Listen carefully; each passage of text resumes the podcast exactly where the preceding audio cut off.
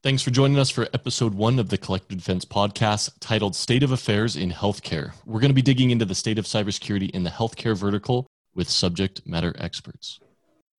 The Collective Defense podcast, where we are defining the next generation of cybersecurity. We are all in this together.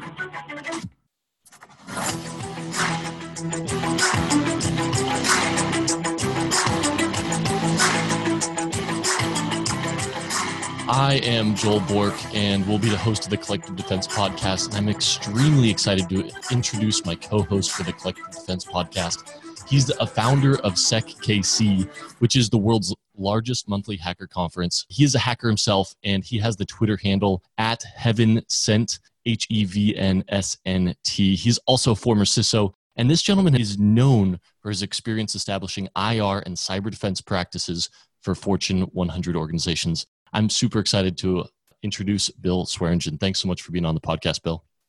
Hey, Joel. Happy to be here and excited for today's podcast. Uh, we are also very fortunate to be joined by a subject matter expert in the healthcare industry to discuss the topic today.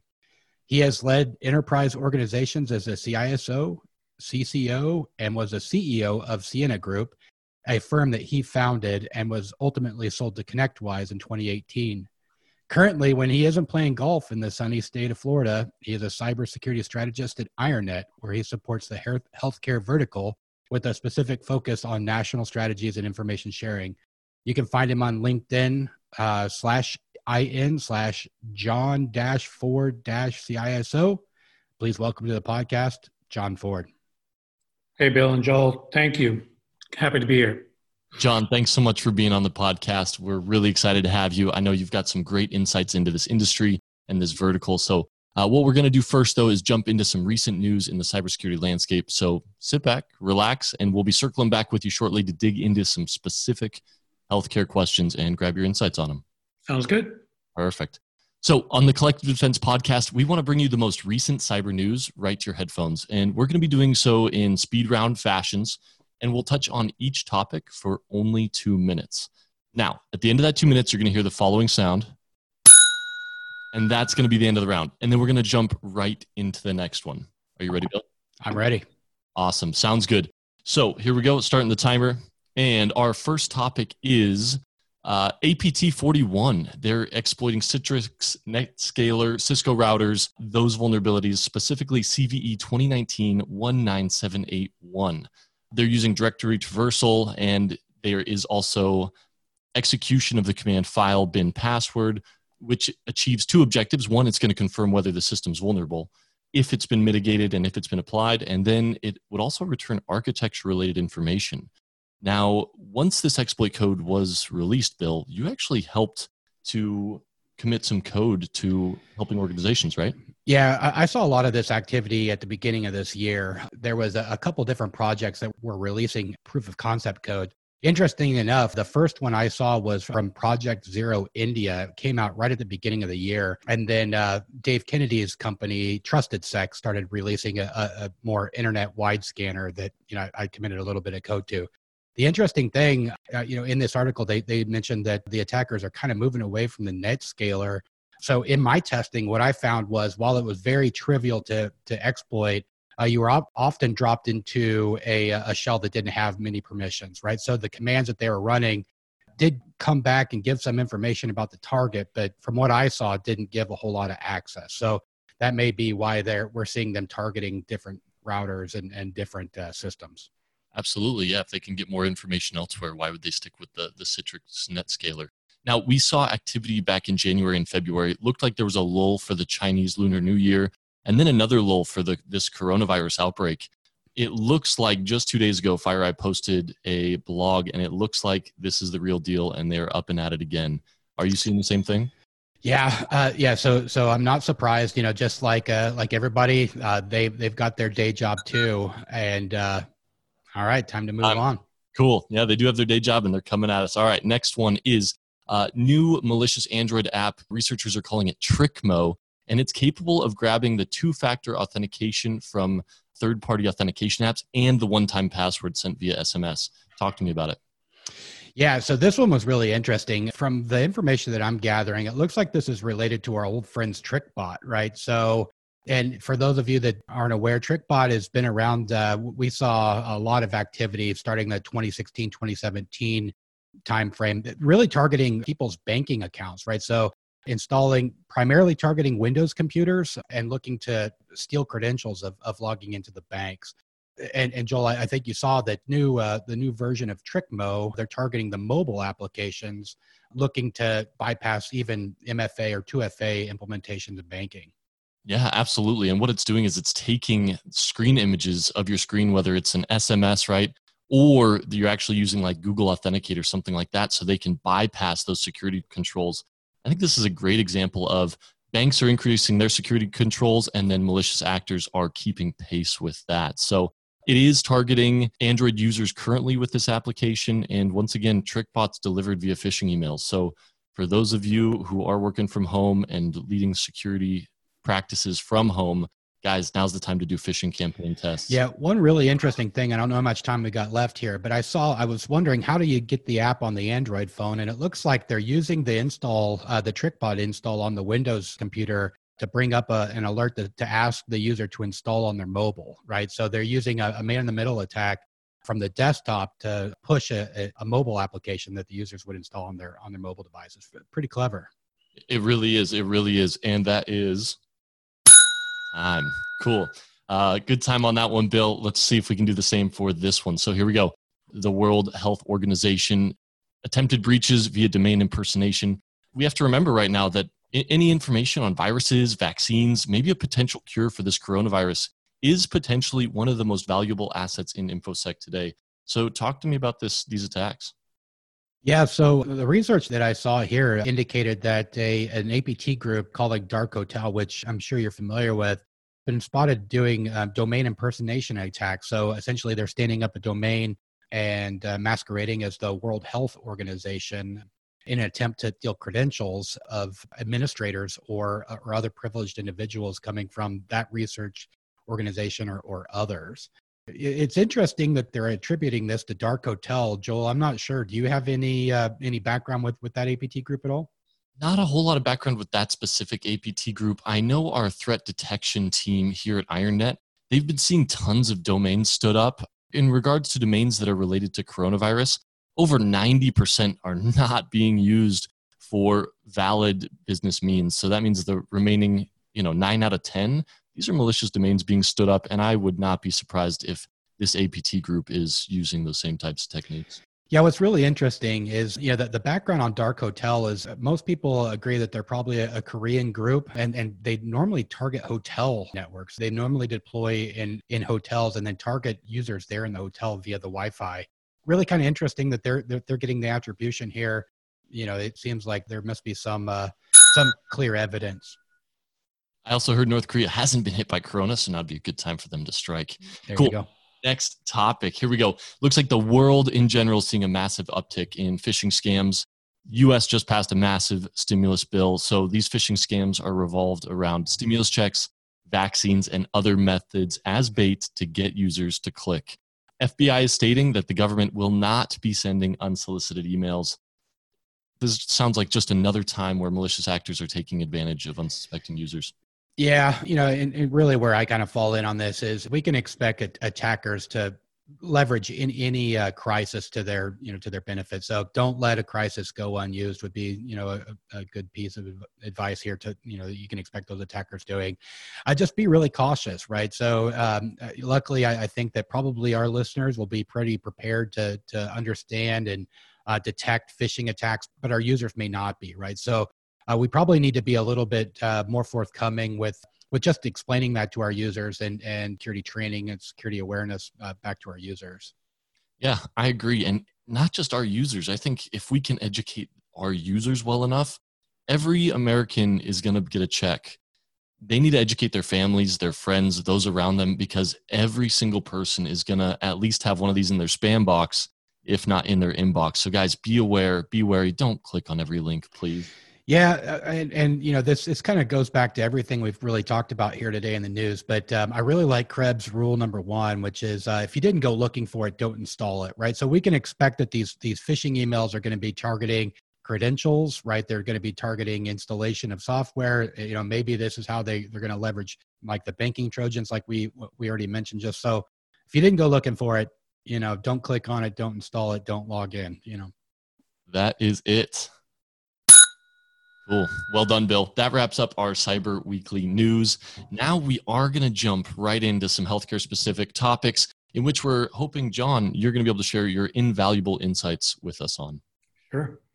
Awesome. So we're going to stick with the COVID nineteen. It's on everybody's mind. Everybody's talking about it, worried about it, scared about it. There's, like we talked about earlier, lots of COVID nineteen related domains created for malicious purposes, and the core workforce is working from home.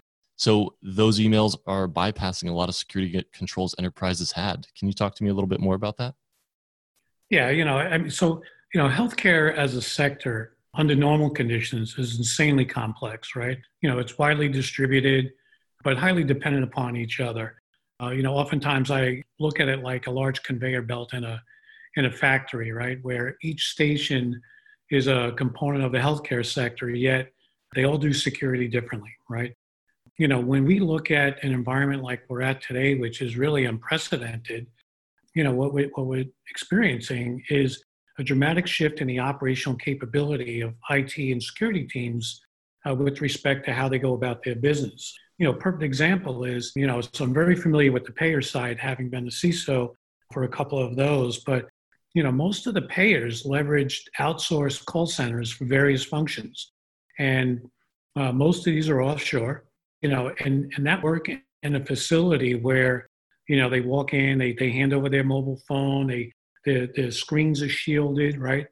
And, you know, they're, they're basically working uh, in an environment, in a building that's very, very controlled. Well, you know, if you could imagine a payer now having to distribute thousands and thousands of laptops out to this workforce who's never worked remote before, um, may not even have uh, a decent internet connection, uh, all, des- all designed to try to help them create the same functionality.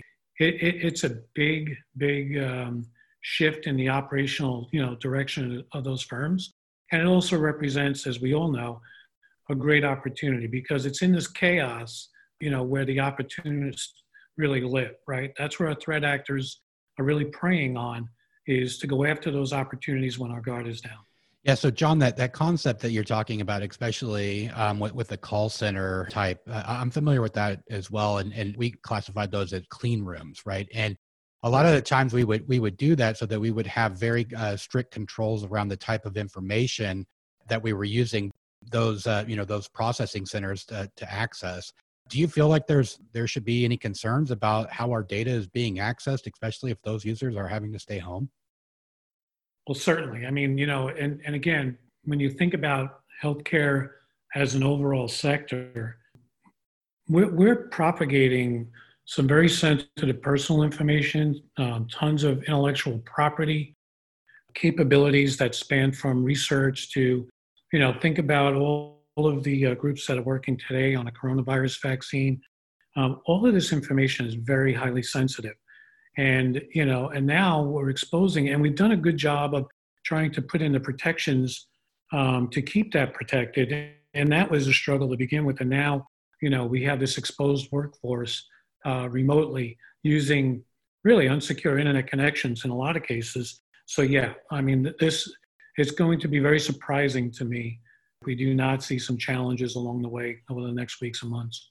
Yeah. So, uh, so I don't really, I don't have a healthcare background. You know, I, I'm not very familiar with, you know, the capabilities that exist. And I, and I'm sure that just like everywhere they they differ by which organization you're talking about. Um, but, but I'm curious, you know, is, is the healthcare prepared for advanced attacks? Like, are, are they, is there considerations for A P T style attacks? You know, kind of like as the saying goes, you know, when the herd's distracted, the wolves strike. And I worry that uh, right now with with our healthcare industry so focused on, um, you know, the immediate crisis, are, are they are they also prepared for, you know, a cyber crisis? You know, I I, I hope so. I hope for all of us. Um, but but I, you know, I would say that um, it's going to be a challenge for them, right? And, um, you know, some, a lot of times I use analogies. Like, you know, I was just talking to somebody the other day about this, and it's kind of like a subway entrance in New York City that if you shut it down at quarter to five on a Friday evening, you would have thousands of people pouring into that subway entrance that's now closed, right? Well, within that chaos, if you're a pickpocket, you know, you could you could run, you know, roughshod over that environment because everybody is just trying to find out, where do I go now? Um, we, we have that same environment. Um, you know, it, it's not lost on our adversaries whatsoever. You were just talking about, you know, we were just talking on the news, you know, about the domains that are coming up, right? You know, as an example, or people clicking on links, you know, for instance, um, with respect to checks coming out. But, you know, it, you know, right now, I, I think, you know, healthcare is, is, it's a tedious balance for them to, you know, stay on, um, you know, a decent security posture. But, you know, I sure hope so, Bill, but um, I think time will tell. Yeah, certainly. I, I, I me too. I, I hope as well. You know, so in in my past, we would often um, describe five different adversary types, you know, and, and then build threat models around those. And those, those adversary types were were nation state, organized crime, insider mm-hmm. threat, hacktivism, and terrorism were were what we uh, built around. Uh, you know, I'm curious, you know, and I'm just kind of curious when when you look at the healthcare. What kind of groups do you think would be targeting healthcare right now? And, and what do you think the, the major threats would be, right? So if we were to put a, you know, a worst case scenario, what, what do you think the adversaries would be after? Well, let me address that slightly differently. I'll talk about it in terms of frequency because uh, I still feel the greatest frequency out there is going to be phishing, right? So, you know, you're going to have a plethora of threat actors out there that are just going to, you know, try to either get people to click on something, whether it's an email attachment, um, you know, some link, what have you, or, you know, still today, you know, you're going to have a, a ton of people out of exposed ports. And, and really, you know, I think the highest frequency is going to be uh, the threat actors that are out there that are simply just trying to, you know, introduce some malware into an environment. You know, and then think about, you know, an extension of that, like ransomware, which, you know, is highly prevalent in healthcare, highly effective in healthcare. If you look at the average threat actor in ransomware, what, what I've seen in the past year is, you know, very well-funded um, or very well-established underground economies where barriers of entry to get into this is nothing more than about three hundred dollars in Bitcoin, and you can immediately turn it around into hundreds and hundreds of thousands of dollars in return. I, I see the frequency of ransomware being high, but, you know, you mentioned some of the other threat actors and, you know, let's talk about those for a minute. And this is where things start to get really, you know, serious and dark, right? Because healthcare, you know, it, it has a lot of O T capabilities, I O T capabilities. Think about infusion pumps, for example. And, you know, there are a lot of threat actors out there and maybe even some misguided nation states that whose real goal is just hell-bent on creating fear and confusion amongst, you know, the American public, right? And and so, you know, it has been proven that, you know, wireless, wirelessly, you know, infusion pumps can be attacked and altered, right? Or E H R systems, if you think about that for a minute, if I have access to your medical record, you know, I can manipulate the data in that medical record. And then if you happen to be in a hospital and needing care, there's going to be a significant amount of confusion and, and confidence broken, if you will, if your blood type was changed or some other asset of, you know, your identity. And, and remember, you know, when we talk about healthcare, you know, if, if I'm talking about somebody's financial identity, I, I can decouple from that in a couple of years, but we cannot decouple from our healthcare identity. So Bill, your, your healthcare history will follow you for the rest of your life. You can't decouple yourself from it. And the last thing, and it's scary, is when some threat actor might have access to actually change that uh, without your knowledge, and then caregivers cannot provide the adequate care for you. So not to say that the, those phishing guys aren't dangerous, but the opposite end of the spectrum is the people who can really influence life-changing or life-threatening decisions. Wow. So what I hear you saying, John, is that while we do have the A P T level actors looking for specific information, you get somebody like a terrorist actor or an insider threat who's just trying to launch a smear campaign. Imagine changing those records at scale. That really yeah. is the worst case scenario. If everybody's blood type is changed. Yeah. And, and somewhere in the middle, like there was, uh, there was an incident a week or so ago over in the Czech Republic where test results for, you know, COVID nineteen were somehow either altered or damaged or encrypted, uh, making them therefore useless to the healthcare providers, right? So think about a scenario like that where you're, you know, now you're testing en masse thousands of people to try to get an accurate picture of who is, who actually tests positive for COVID nineteen, and now you can't trust the results.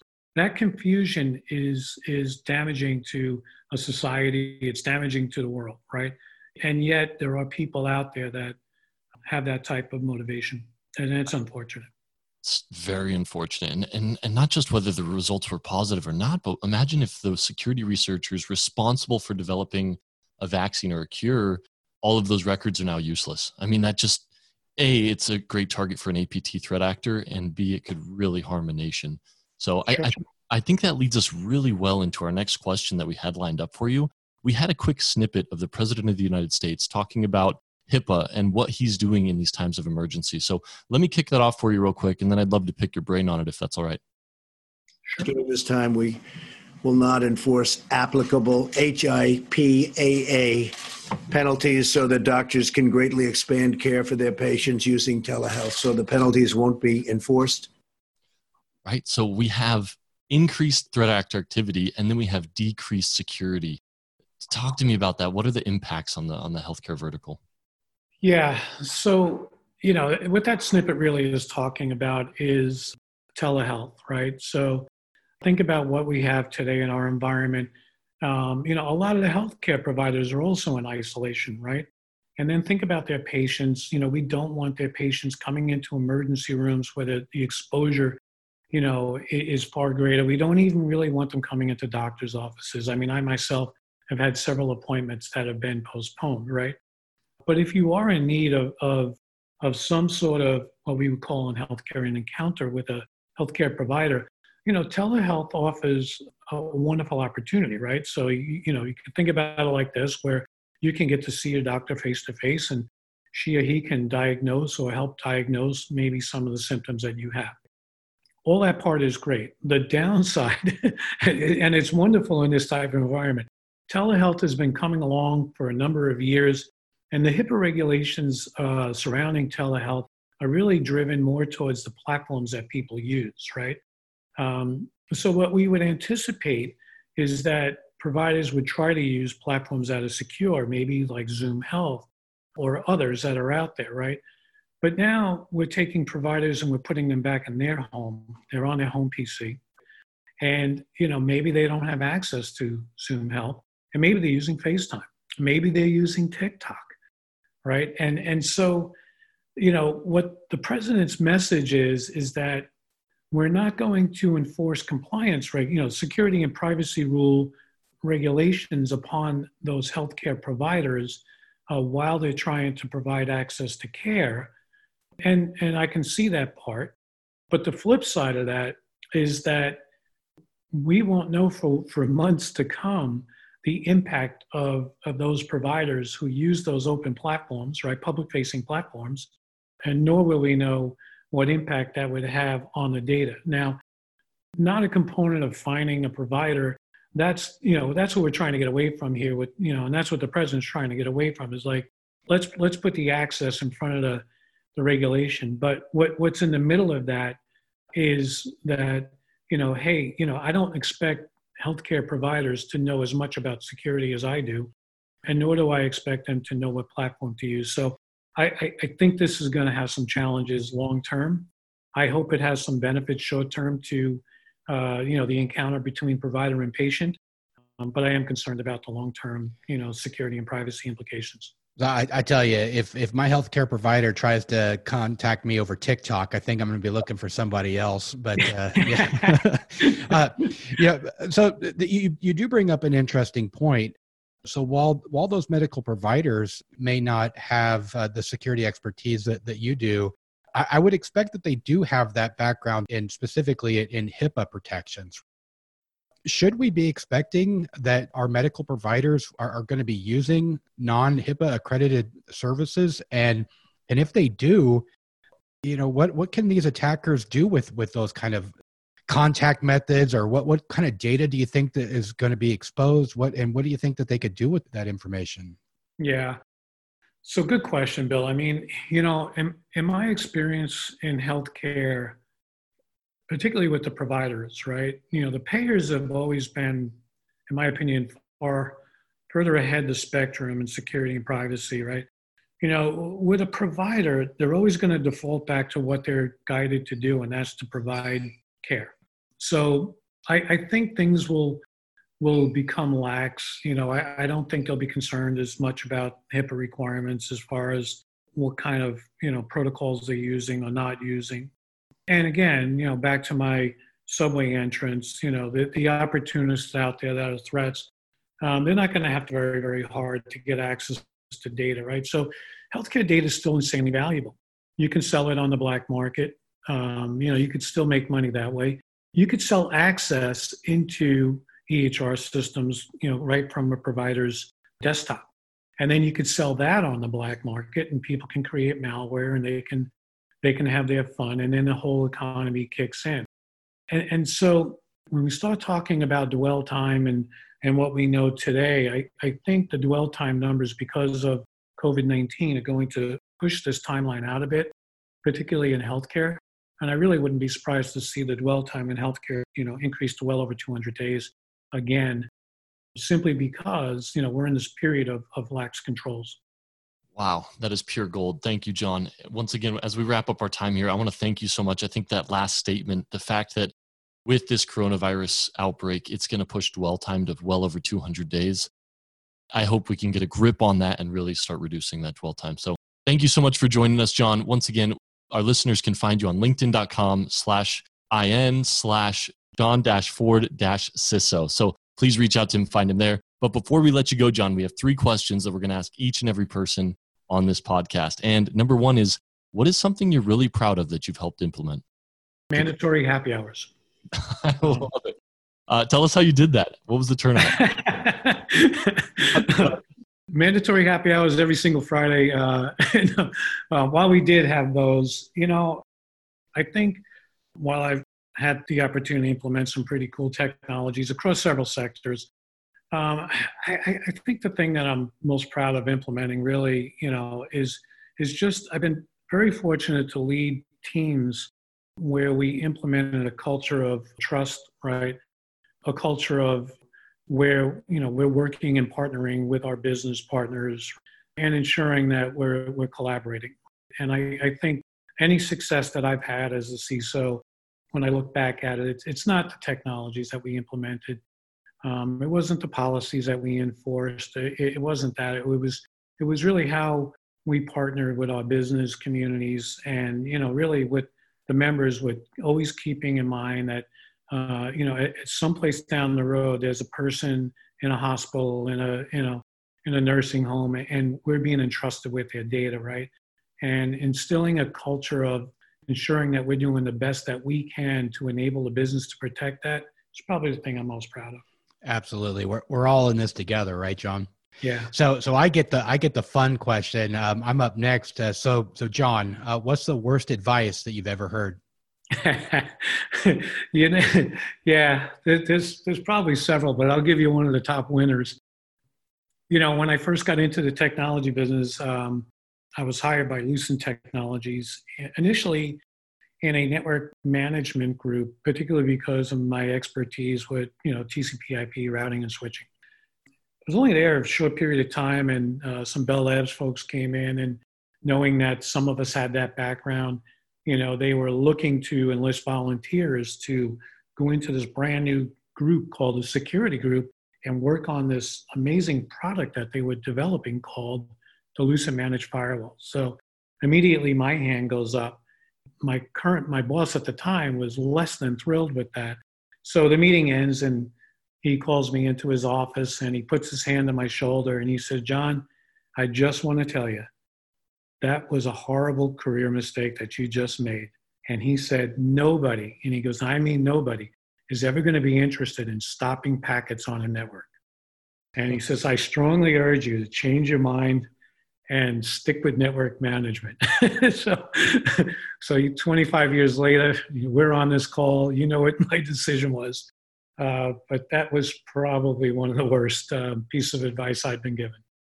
That is pretty bad. Yeah. Awesome. And then last but not least, John, being the Collective Defense podcast, is there anything as cybersecurity experts that we can do to help in this time? Yeah, I, and following on the same thing, Joel, you know, more than ever, we cannot defend in isolation. It's just not going to work, right? Even in, even in normal times, you know, we're up against something that that's not working. The investments cannot be, the, the investments cannot outpace, you know, the threats. It just can't. And so, you know, more than ever, we need to collaborate. We need to share, and and we really need to, you know, adopt a culture of it's everybody, all of the good guys against all of the bad guys, not individual good guys against all of the bad guys. How we communicate, how we arrive at data that is both accurate, relevant, and shareable. I think we're at an inflection point, and I what I hope at a very, you know, crazy scenario, there's always been a silver lining, at least in my life. And I hope what comes out of this one, uh, very similar to some of the recommendations in the Solarium Commission, is is really an enhanced model of collaboration. Um, I, I think that's our best way out of this, and I think it's our best way forward. I think that's an excellent point, and thank you for giving back through this podcast and for and for delivering that message that collective defense and working together is going to be key during this inflection point. So John Ford, thank you so much for being on this podcast today. We appreciate you. That. You're welcome. Absolutely. And Bill, co-host, any final thoughts? Yeah, I'm just going to echo uh, John. Uh, thank you very much for being on. And, and Joel, uh, back to you. You got it. Everybody, thank you so much for joining us for the first episode of the Collective Defense Podcast. We're very excited to have you listening today.